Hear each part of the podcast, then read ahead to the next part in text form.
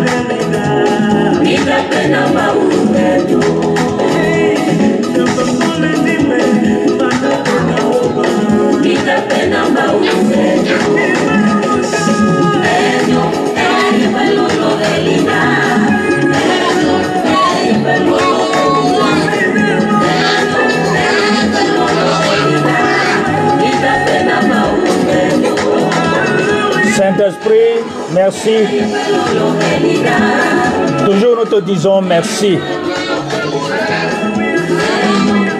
Toutes choses concourent au bien pour tous ceux qui croient en toi. C'est pourquoi nous nous réjouissons d'être parmi nous aujourd'hui pour nous conduire comme d'habitude. Viens, prends contrôle de tout ce que nous allons faire. Au nom de Jésus, nous avons tous prié. Amen. Vous avez votre pasteur Happy Oclo depuis Minnesota, aux États-Unis d'Amérique. Bonjour le bon chrétien.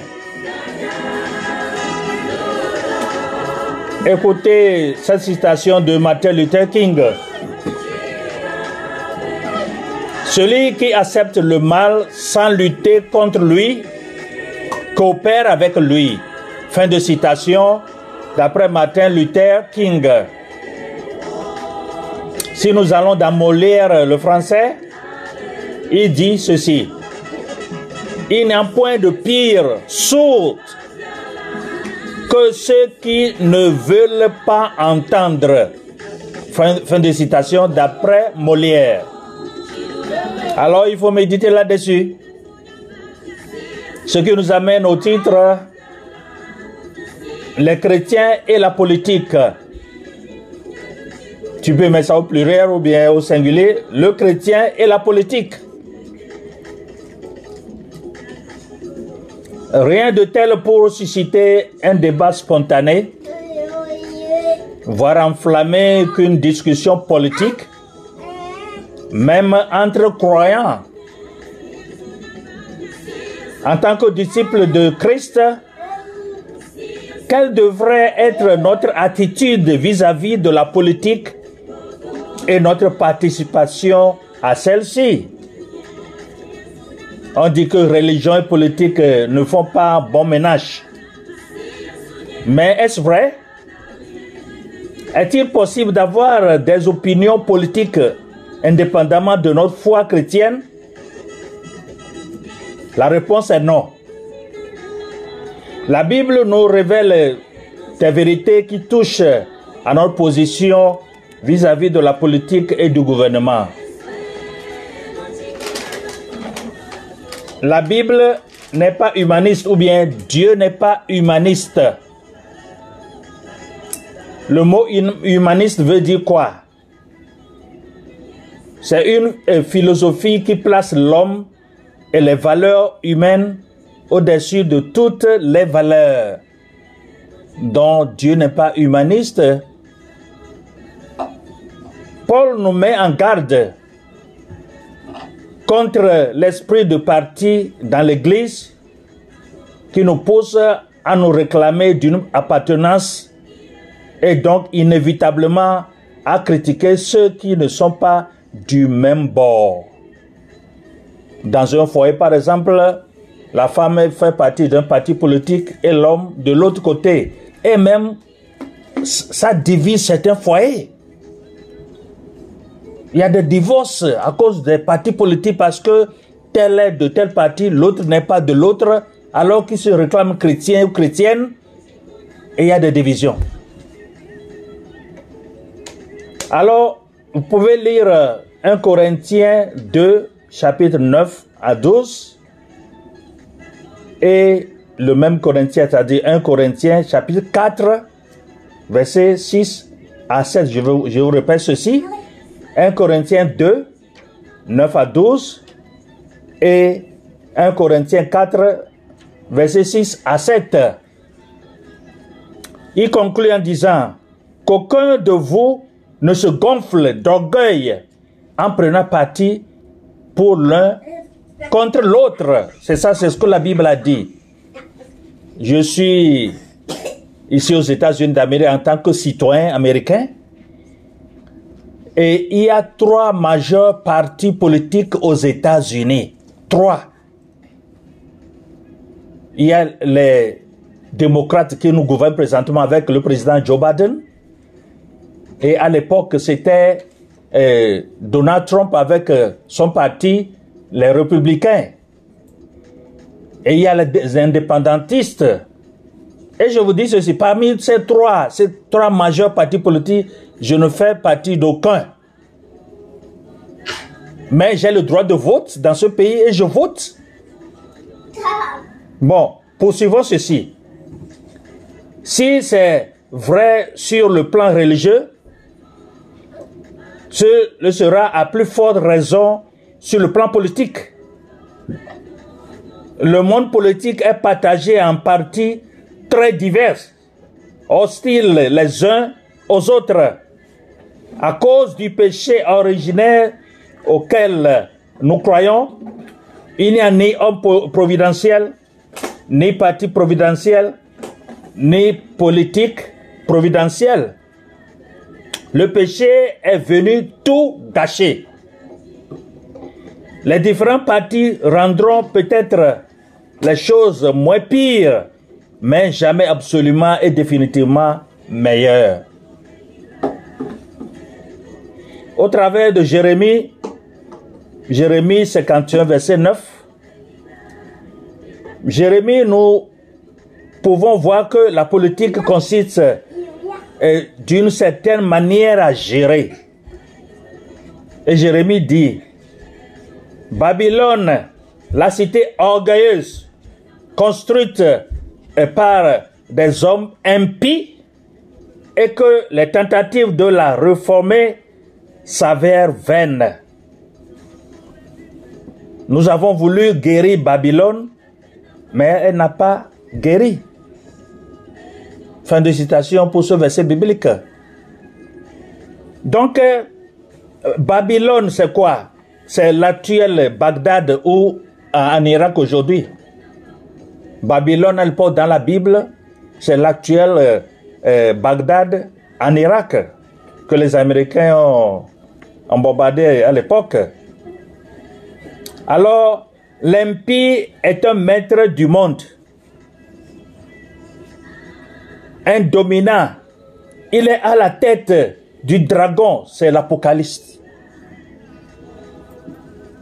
Donc si je vous amène dans le psaume 36, verset 2, la parole impie du méchant est au fond de son cœur.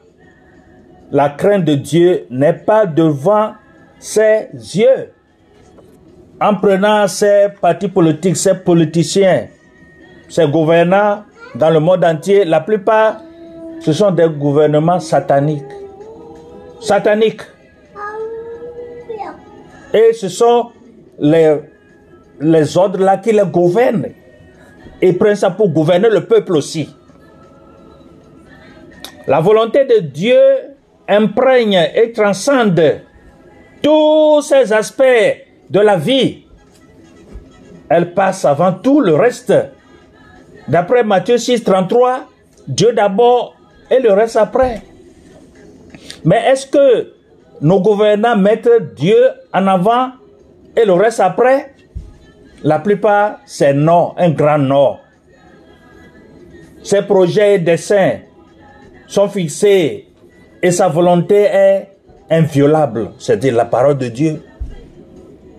Ce qu'il a décidé, il accomplira. Et aucun gouvernement ne peut contrecarrer ses plans. Lisez Daniel 4, verset 34 à 35. Daniel 4, verset 34 à 35. C'est Dieu qui renverse et établit les rois. D'après Daniel 2, 21. Car le Très-Haut domine sur toute royauté humaine et il la donne à qui le désire. D'après Daniel 4, 22. Daniel 4, 22. Si nous comprenons clairement cette vérité, nous verrons que la politique n'est qu'une méthode que Dieu utilise pour accomplir ses desseins.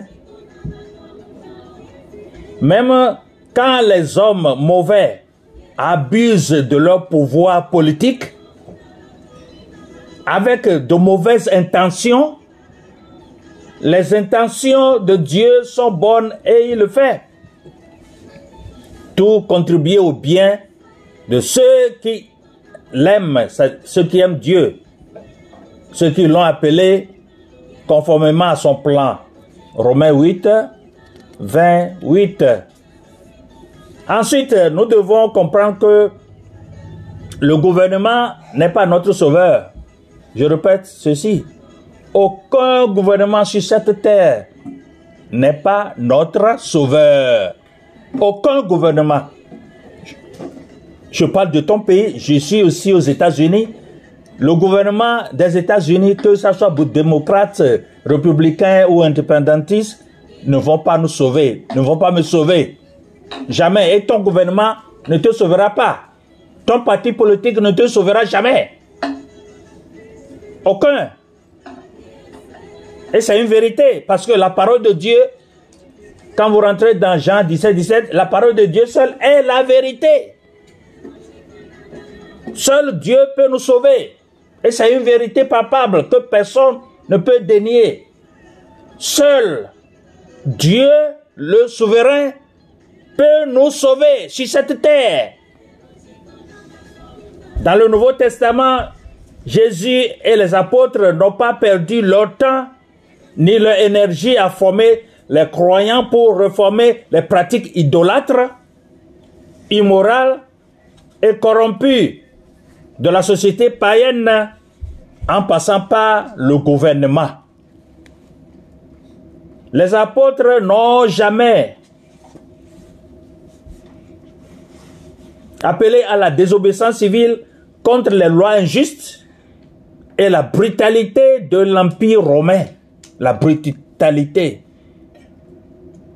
Certains gouvernements sont très très brutaux, très très brutaux.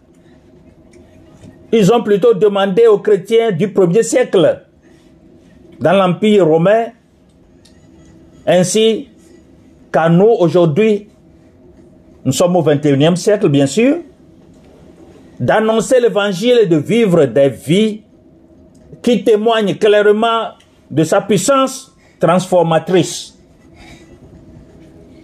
Notre responsabilité à l'égard du gouvernement est claire. C'est d'obéir aux lois et d'être de bons citoyens. Romains 13, verset 1 à 2. Romains 13, verset 1 à 2. Dieu a établi toute autorité pour notre bien. et pour approuver ceux qui font le bien. Pour approuver quoi? Ceux qui font le bien. Pour approuver les gouvernements, les gouvernants, les gouvernements qui font du bien. Écoutez bien la parole de Dieu, ce que la parole de Dieu nous dit. Il faut lire 1 Pierre 2, verset 13 à 15. J'appuie toujours les enseignements, ces enseignements-là avec les versets, la parole biblique comme preuve. Donc, Paul écrit en Romains 13, verset 1 à 8, Romains 13, verset 1 à 8, que la responsabilité du gouvernement est d'exercer son autorité sur nous, de préférence pour notre bien. Pas exercer leur autorité sur nous contre la volonté de Dieu. Ce n'est pas ce que la Bible a dit. De prélever, c'est-à-dire le gouvernement, de prélever les impôts et de maintenir la paix. Tout ce que nous achetons ici, il y a l'impôt là-dessus. On paie l'impôt à tel, à tel, à tel, à ceci, à ceci. Et ça contribue de fonds pour le gouvernement. Et chacun, un bon citoyen dans chaque pays, doit le faire. Là où notre voix compte et où nous pouvons élire nos dirigeants, nous devons exercer ce droit en votant pour ceux dont les prises de position se rapprochent le plus des nôtres. Chaque personne est unique, pensée unique, etc. Alors, si, par exemple, aux États-Unis, si l'année prochaine, ce sera l'année de présidentielle où nous devons voter, élire euh, notre président, un nouveau président, parce que c'est chaque président est élu quatre ans, renouvelable deux, une fois. Donc deux fois, une fois, tu es là, deuxième fois, on t'élit, si tu, as la chance, ça fait deux fois. Et puis c'est fini.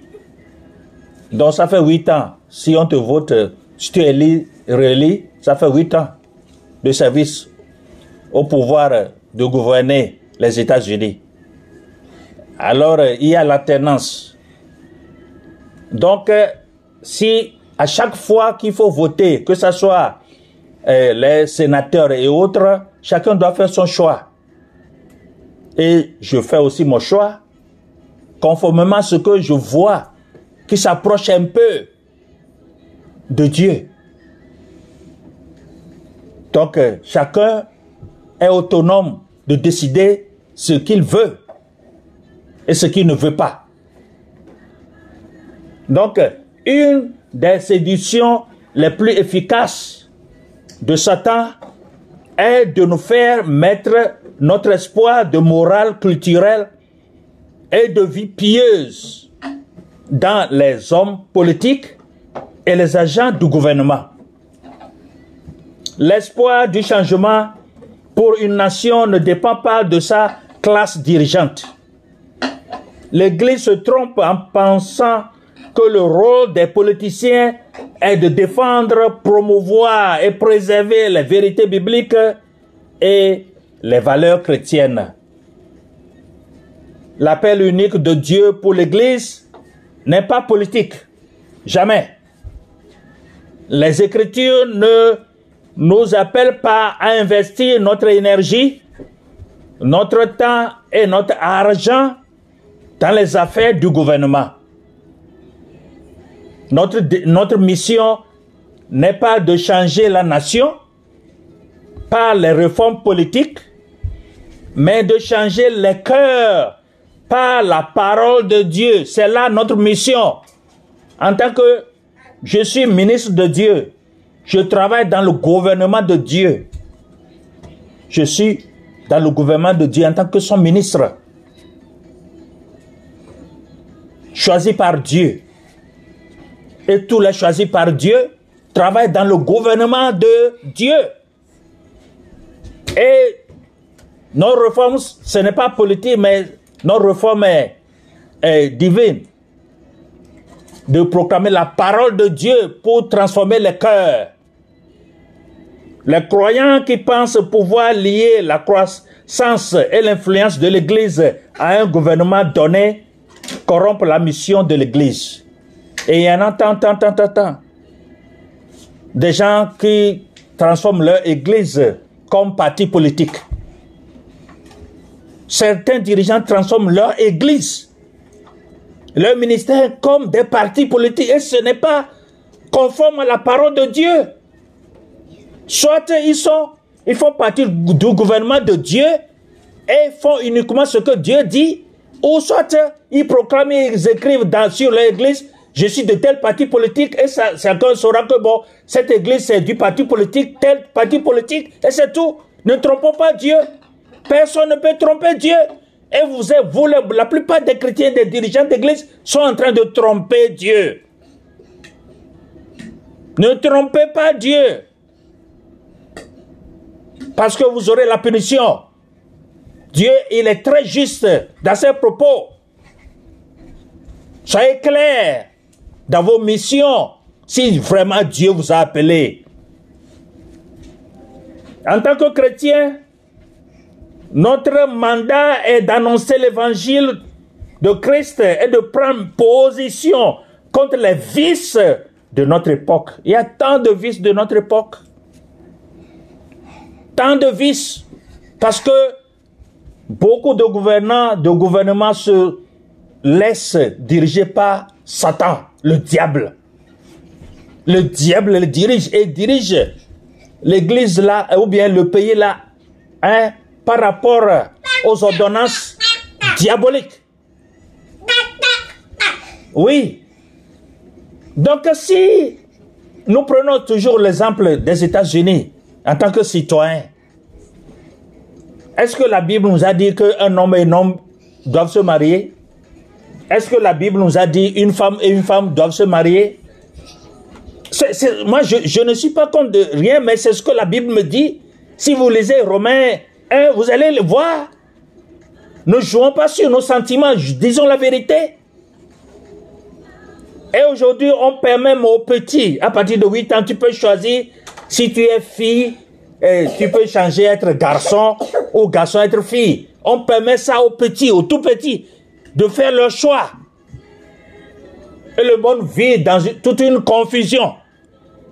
Si deux femmes marchent, même si c'est maman et sa fille qui marchent, on, pense que, oh, ah, ne ce sont pas les, les ça?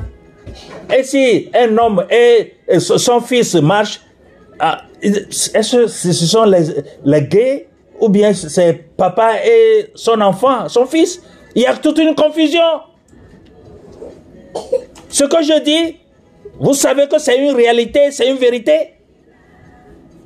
Voilà ce que Satan est en train de faire. Donc, Satan, beaucoup de gouvernants se laissent diriger par les idées diaboliques, satanistes. Et c'est ça. Par des sentiments, on permet que y a la drogue est maintenant est, légale, tu peux fumer, mais à, faible dose. Et il y a des crimes, des tueries partout tuerie individuelle masse. ça détruit l'œuvre de Dieu, ça détruit. Et, Dieu a créé chacun à son image, mais ça détruit les œuvres de Dieu. C'est ça la politique que nous vivons aujourd'hui. Dans chaque coin du monde. Et ça laisse à désirer. Et c'est ça que vous dites que c'est la politique, la bonne polique. Non. Si les cœurs des individus sont transformés par Christ, alors seulement la culture commencera à refléter ce changement. Certains gouvernants permettent, permettent que les jeunes là se droguent et c'est tout. Les jeunes se droguent partout et que c'est ça. Dieu n'admet pas cela. Parce que Dieu est un Dieu juste.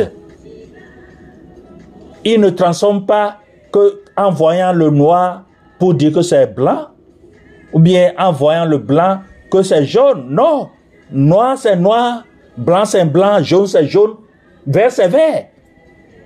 Et Dieu est direct. Les croyants à travers les âges ont vécu et même prospéré sous des régimes païens, hostiles et répressifs, surtout au premier siècle, où ils ont tenu ferme contre les pressions sociales intenses. Comprenant que l'Église dans le gouvernement était la lumière du monde, le sel de la terre.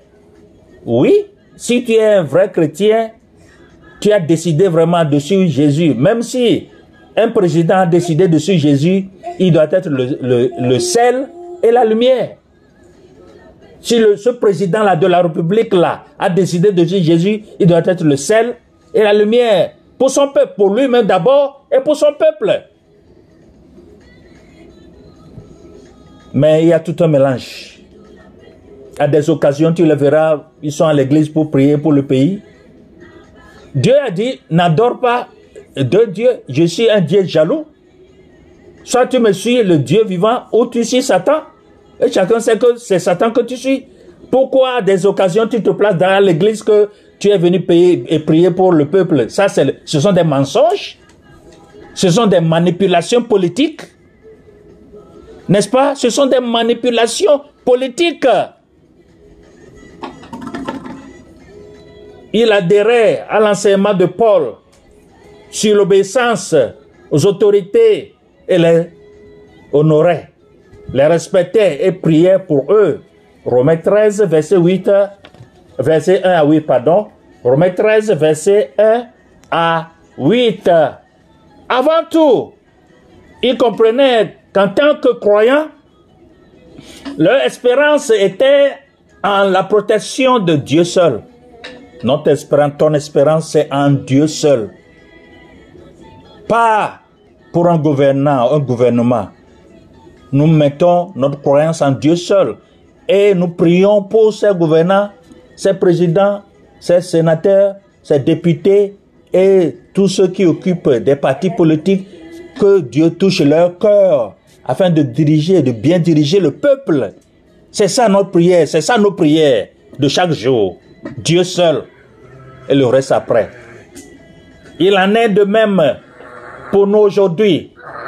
Quand nous suivons les enseignements bibliques, nous devenons la lumière du monde, comme Dieu l'a prévu pour nous dans Matthieu 5, 16. Matthieu 5, 16. Donc tout chrétien chrétienne doit prier pour son président, ses hommes politiques, tous ceux qui occupent des postes clés pour diriger le pays. C'est notre devoir de prier pour eux. Et Dieu est là, bras ouverts pour les recevoir. S'il veut vraiment suivre le Dieu vivant, le Dieu suprême. Alors, le salut de l'humanité ne viendra pas des entités politiques. Il a été manifesté en Jésus-Christ. Dieu savait déjà bien avant la fondation du premier gouvernement national que notre monde avait besoin d'être sauvé. Le monde va, euh, il y a, j'avais lu un livre de Chéné Achebe du, euh, du Nigeria, le monde s'effondre. Et vous voyez, il avait écrit ce livre depuis 1958 et nous sommes en 2023. Et mais depuis lors, le monde continue pas s'effondrer. Et vous voyez, ça se, ça se passe devant nous. Et chacun se demande où allons-nous, où allons-nous aboutir? Et comment eh, sera notre vie, notre fin, etc. Donc, seul Jésus est le sauveur. Jésus seul est notre sauveur. Celui-là qui n'a pas péché, comme moi, comme toi, comme nous. Mais il a dit non, ce monde, le monde commence pas à s'effondrer, le monde s'effondre. Alors je dois venir sauver ce peuple. C'est pourquoi il s'est sacrifié. Il a pris tout ce poids-là de nos péchés sur lui. Tout ce poids de péché, des tonnes, des tonnes de, eh, de péché sur lui seul. Il a été roni, persécuté, Il a versé son sang. Il est mort enseveli et ressuscité le troisième jour. C'est ça notre victoire sur les forces du mal. Il a monté au monde que la rédemption était impossible par des moyens humains, non, mais pas Jésus-Christ seul. La puissance économique et militaire ou politique, la paix intérieure, le contentement, l'espérance, la joie et le salut de l'humanité ne sont possibles que par son œuvre de foi, d'amour et de grâce, Jésus-Christ. Alors, accroche-toi à Jésus-Christ. Prie pour euh, euh, ton président, les gouvernants, les hommes politiques, l'armée, et tout, tout. Il faut prier. C'est notre devoir de nous agenouiller, de nous agenouiller, pardon, s'agenouiller pour euh, crier pour que Dieu nous vienne au secours.